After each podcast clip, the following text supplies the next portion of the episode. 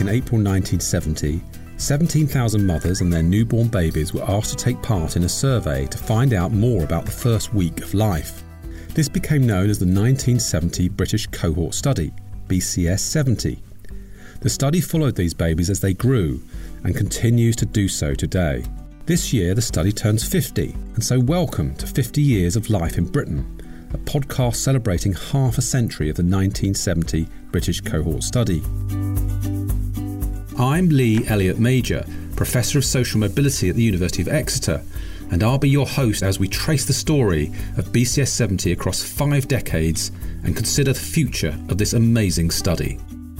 In the previous podcast, we learned about the golden years of the new millennium when Prime Ministers Tony Blair and Gordon Brown championed social science and the birth cohorts. We made loads of presentations in government about it, including at one point a meeting in the number 10 cabinet room when, when Brown was Prime Minister. The government funded the 1970 study to survey participants on three occasions and even started the first new birth cohort study in 30 years with the Millennium Cohort Study. Peter Mandelson, who was in the cabinet still at that point, thought that having a cohort to celebrate the millennium would be a, a good way to add to the portfolio of um, bridges and domes and things. Now, on to the 2010s. Although the decade would be marked by austerity, Brexit, and growing concerns about climate change, Britain enjoyed sporting success with a record medal haul at both the 2012 and 2016 Olympic Games. But as our study members reach middle age, how are they getting on? I turned 40 in 2010 and also got married a few months after that.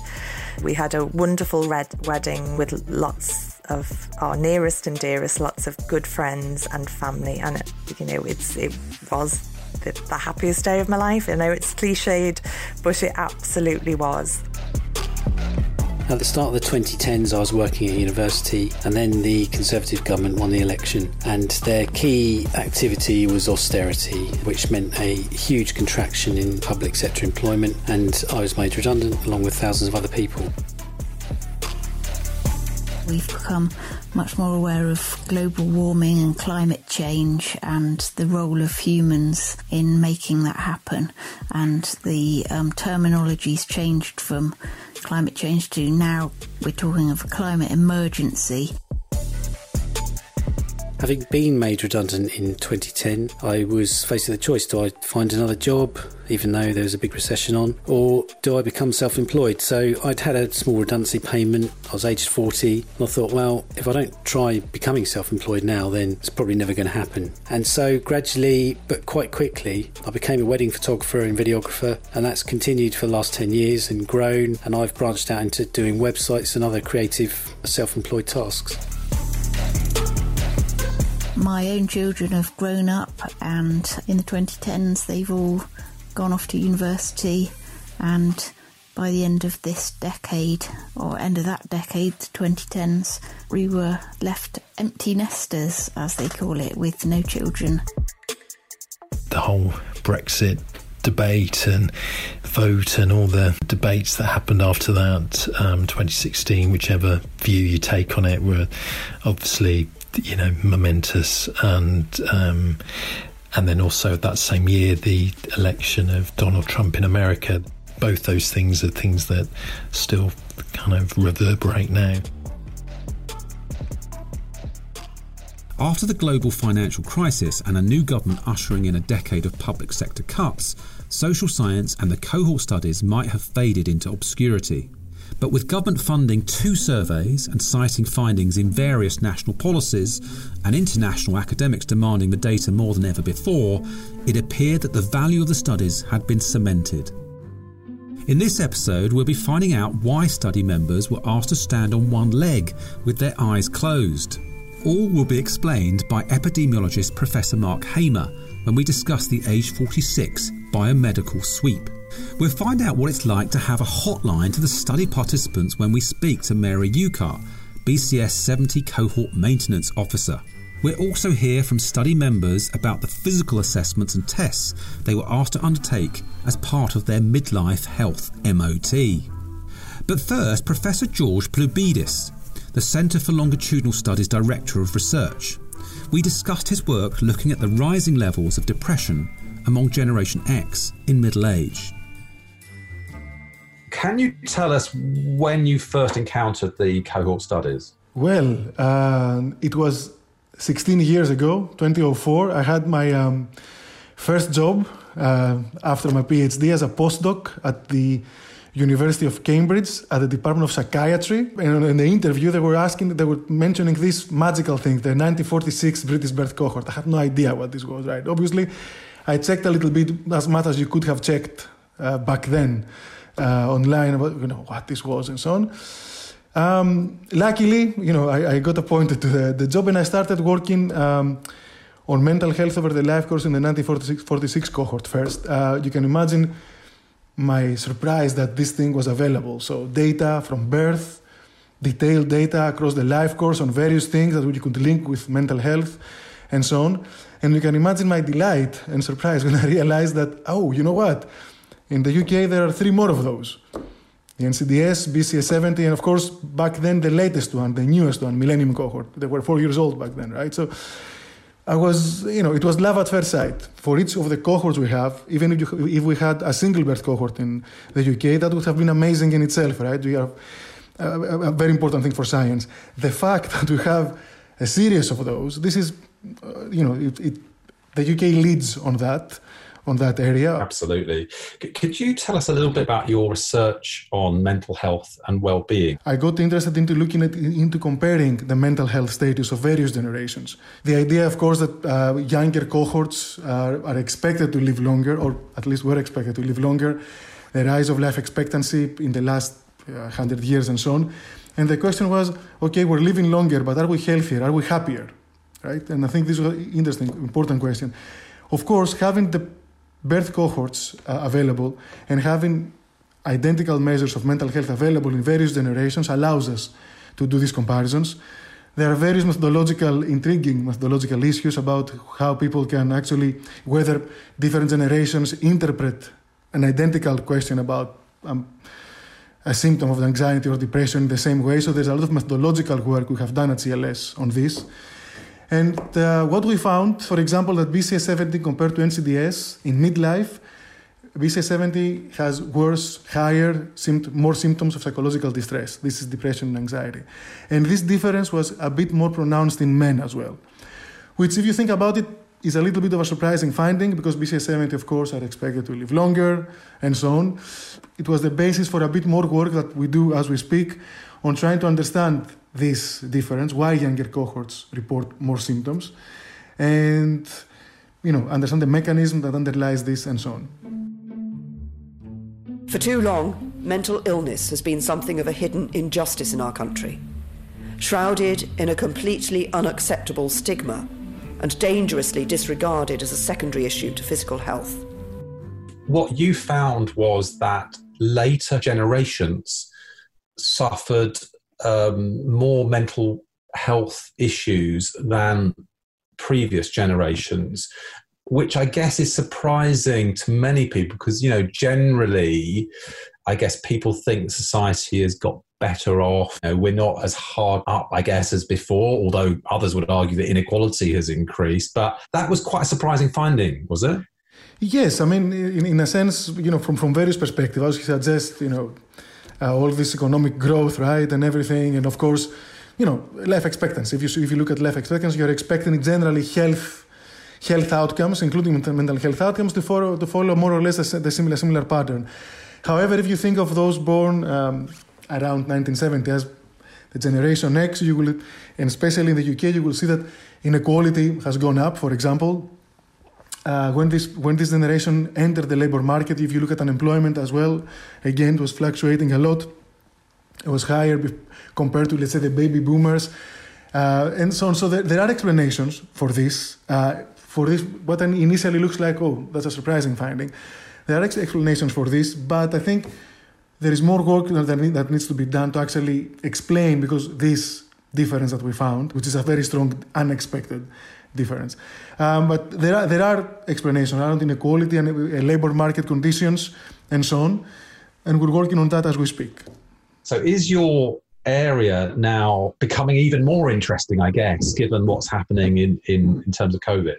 Well, there, there, is, uh, there is certainly a lot of interest on mental health. Um, for example, what is the impact of uh, the COVID 19 crisis the lo- or the social distancing measures, lockdown on mental health, or in, inequalities on mental health, right? And, and so on. So there's a lot of interest in that, absolutely. Um, there's a lot of interest on how this will um, influence the long term trends we have established on mental health, the ones we've been discussing about younger cohorts, you know, generally reporting more, issue, more mental health problems, anxiety, depression, and so on. Um, the cohorts are particularly important in this kind of work because, of course, we have all these trajectories of mental health and all, all this other information that we can include in our investigations of mental health. We have this uh, new web survey we are doing now at uh, the Center for Longitudinal Studies which includes all the CLS cohorts, but also the 1946 uh, birth cohort, which I think it's the very first time that this happens. There's a data collection in all national birth, co- birth cohorts happening at once. Um, and this, of course, is not only about the impact of, let's say, the COVID 19 crisis now as we speak on mental health, which is an important question, but it's also about um, short term and long term impacts. For example, what are the factors that confer resilience in the long term with respect to mental health. And I think the cohorts probably are the only studies, the only data sets available on the planet that uh, will allow this detailed work in the long term, in five or 10 years from now, to understand exactly what are the impacts of the COVID 19 crisis. What did the study tell us about life for Generation X as they settled into middle age? Here are some results from the 2012 survey. At age 42, four in five study participants had become parents. Three in five women believed in life after death, and a third of men believed in the afterlife. Three in ten voted for the Conservatives in the 2010 general election. One in five knew the meaning of the word pusillanimous. Half ate breakfast every day, but one in ten never ate breakfast. Half of women and a third of men were trying to lose weight. After the successes of the London 2012 Olympics, it was widely reported that the great British public was spending more time getting fit. And as participants reached middle age, they were asked to complete a series of physical tests and assessments for the first time since they were teenagers. Here's what they remember about the Age 46 Biomedical Survey.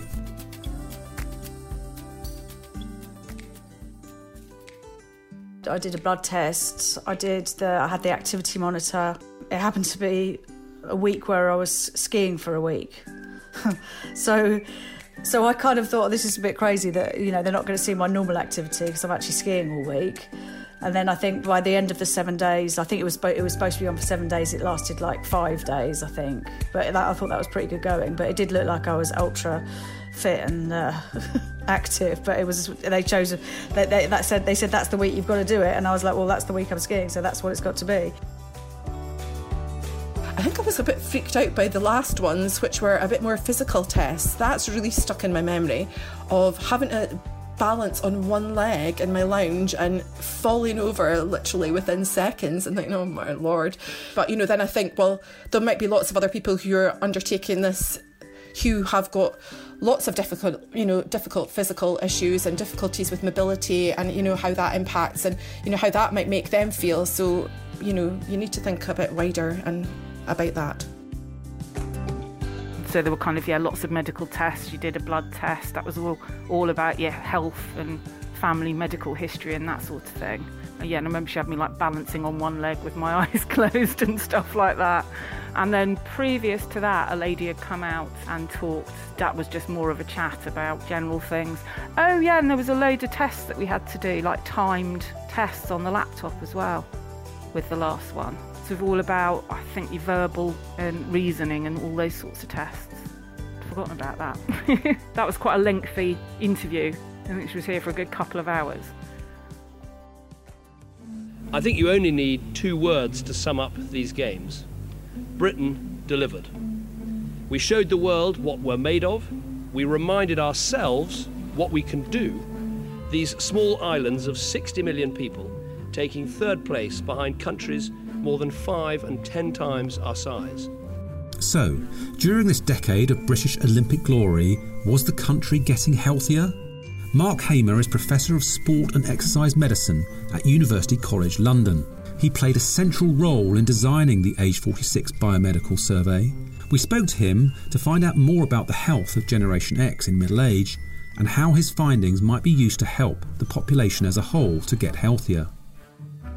I first got involved um, about 10 years ago, and it was just before uh, Alice Sullivan was starting to think about putting together the biomedical um, for the 1970 cohort. Um, and I was largely brought in for my expertise on uh, biomedical aspects. It was a lot of work. We, we, we had a lot of consultations with um, experts in the field. Mark told us about the assessments and tools used to measure people's health. One of the most important things was that the 1970 cohort have, have never had any blood taken from them. And blood's important because we can measure um, a lot of things from the blood. Um, firstly, we can get their DNA, um, and DNA can is being increasingly used to uh, predict disease. We can also get clinical risk factors, including things like cholesterol, blood glucose, um, and those things can be used to predict risk of future disease, such as elevated glucose, which could uh, go on to predict diabetes in a few years' time. We also measure uh, blood pressure. Another really interesting novel measure that we introduced was a thigh worn activity monitor. And in, in my field, which is physical activity, we are increasingly preferring to use devices to measure physical activity because we know that when we give out questionnaires, people tend to find it quite difficult to accurately recall how much physical activity and exercise they actually do. So if we can capture it objectively with a small device, it's it's it's much better scientifically. We asked study members to take part in a series of physical tests. In one, we asked them to stand on one leg for a minute and then to repeat this test with their eyes closed. And in essence, this is a test to measure people's coordination, balance, and to some extent their uh, lower body leg strength. And it's really interesting because this test is a, is a very, very powerful way to uh, predict someone's future health risk. The data only became available to researchers late last year, but Mark was able to tell us a little bit more about the early findings. One of the interesting things we've looked at is how blood pressure tracks from childhood to adulthood. When the cohort members were aged 10, they actually had an objective assessment of blood pressure that, that the nurse took. And when we undertook the midlife uh, biomedical assessment, we we repeated the blood pressure measures. And what's really interesting is that the children that recorded the high levels of blood pressure are the ones that do go on to develop uh, what we'd, we, we would term as uh, clinically elevated blood pressure or hypertension uh, in, when they're in their middle age. Um, and some of those adults are already taking uh, medications to control their blood pressure. So, what are the main health issues for this generation? One of the striking features of the data is that two thirds of the cohort are either overweight or obese.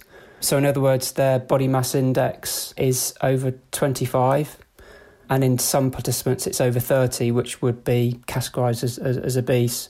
I think that's quite striking. I, I was also born in the 70s, and I, I think this, this particular generation have unlike our parents, enjoyed plentiful food supplies. You know, we, we've not been influenced by any rations, post war rationing. Um, and we've also seen quite an interesting kind of automation in our workplace. So I think during my working life, we've sort of seen the introduction of computers, emails, etc. And that's probably led to an overall reduction in physical activity levels. So those two things combined, um, plentiful food supplies and probable reduction in physical activity, is is probably partly accounting for this uh, obesity epidemic that we're currently seeing. And of course, we know that obesity is very um, closely linked to diabetes. And I, I, suspect that in a few years' time, when, when we come to reassess this cohort, uh, levels of diabetes will, will have gone up. Mark explained why it's important to have biomedical surveys in the cohort. The cohort members themselves get uh, a really good biomedical checkup, and it, it's really probably as good as going to your GP because the tests that we do are the ones that you, the GP would do also, particularly for this 1970 cohort, midlife is, is a period when you're probably not demonstrating clinical disease. You wouldn't think that you need to be seeing the GP, but actually, you many participants are actually starting to develop risk factors, which could be going on in the background without you really knowing.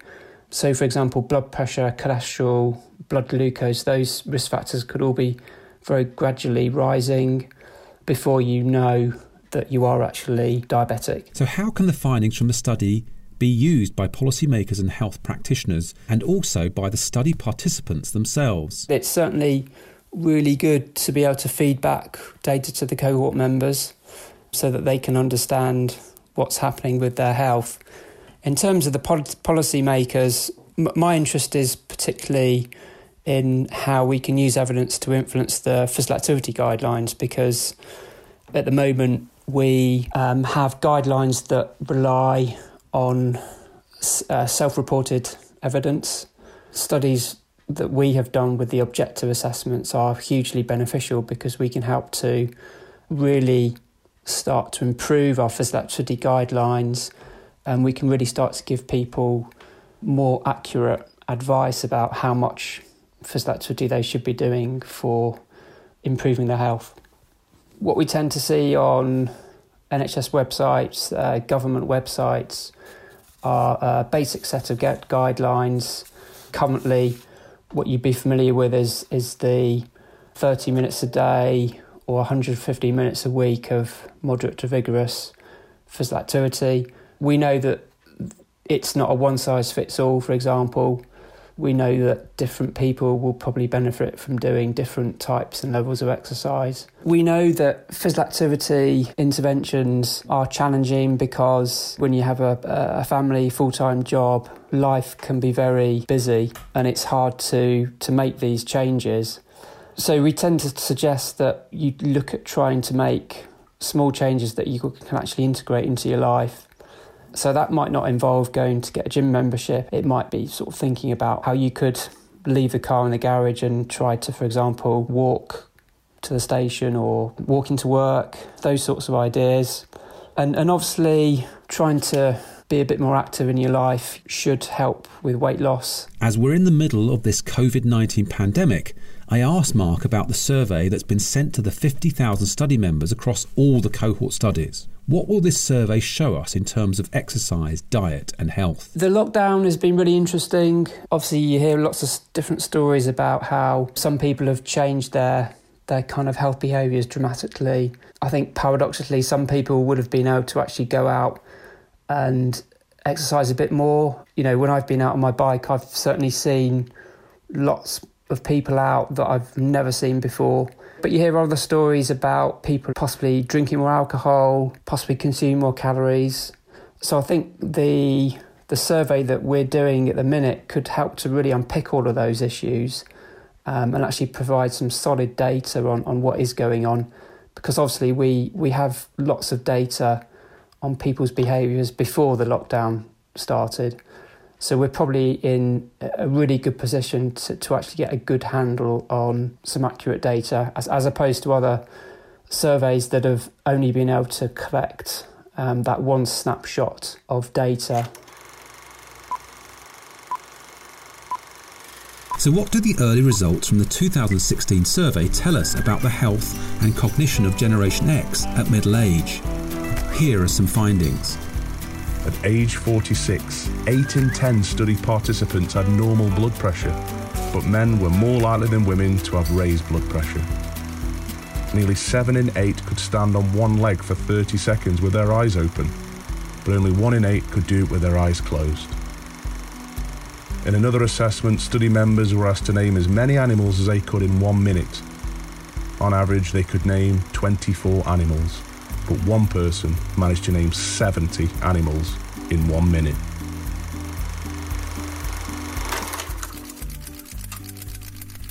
At the home of BCS 70, the Centre for Longitudinal Studies, there's a team of in house detectives who trace study members if they're missed in recent surveys. We caught up with Mary Ukar, who has been a cohort maintenance officer for the past decade.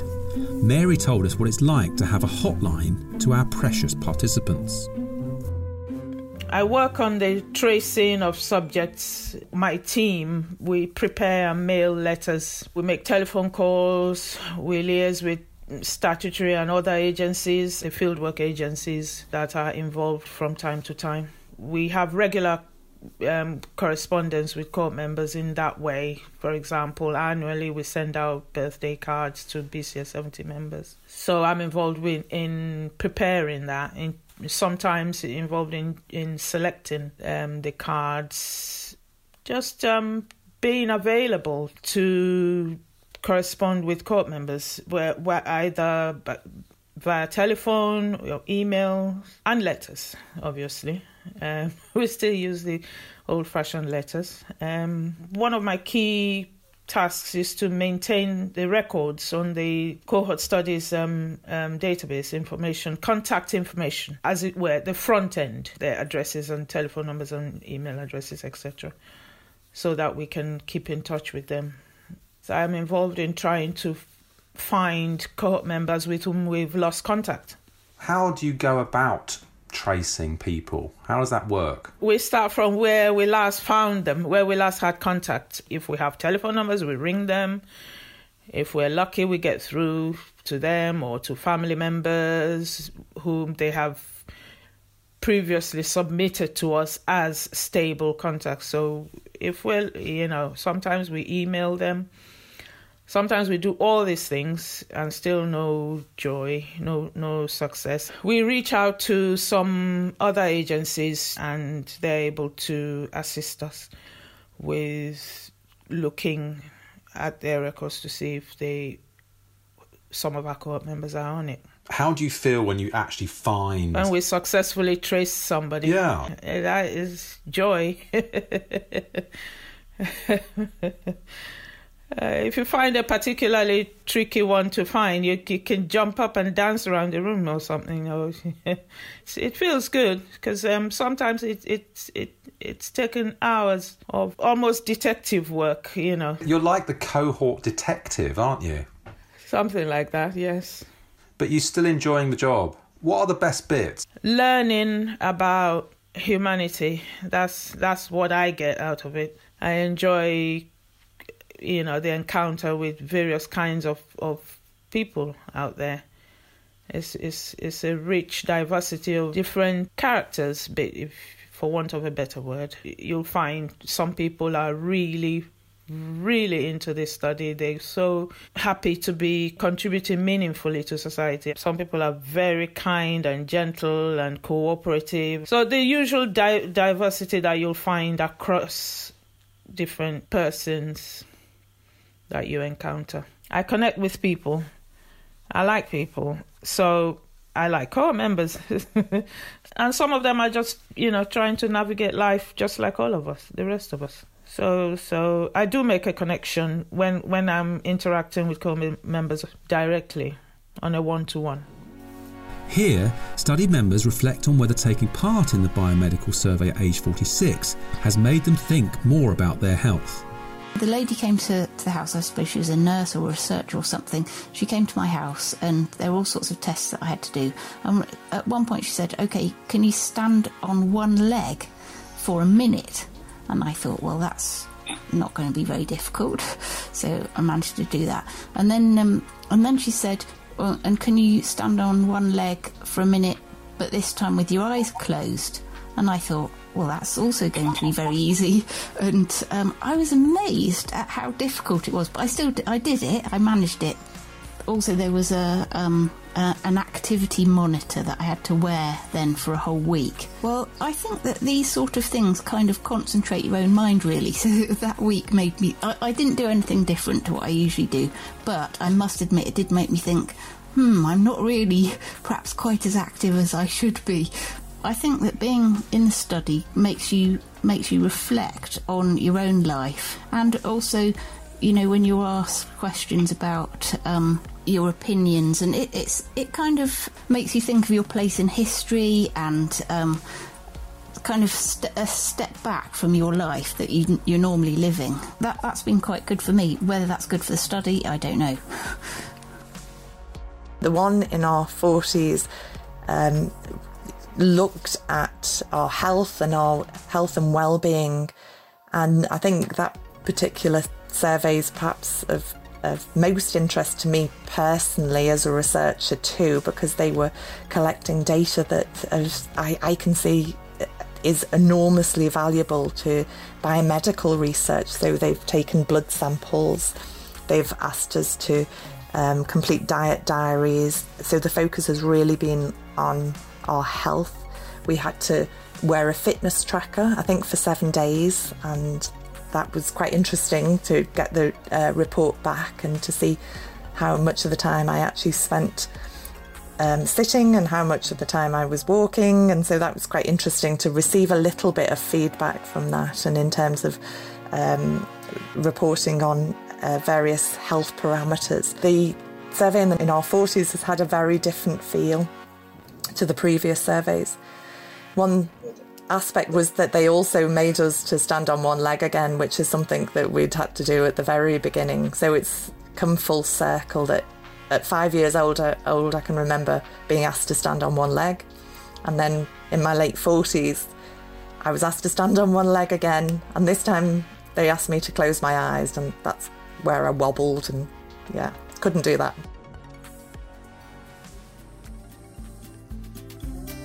Next time, in our sixth and final episode, we'll look to the future.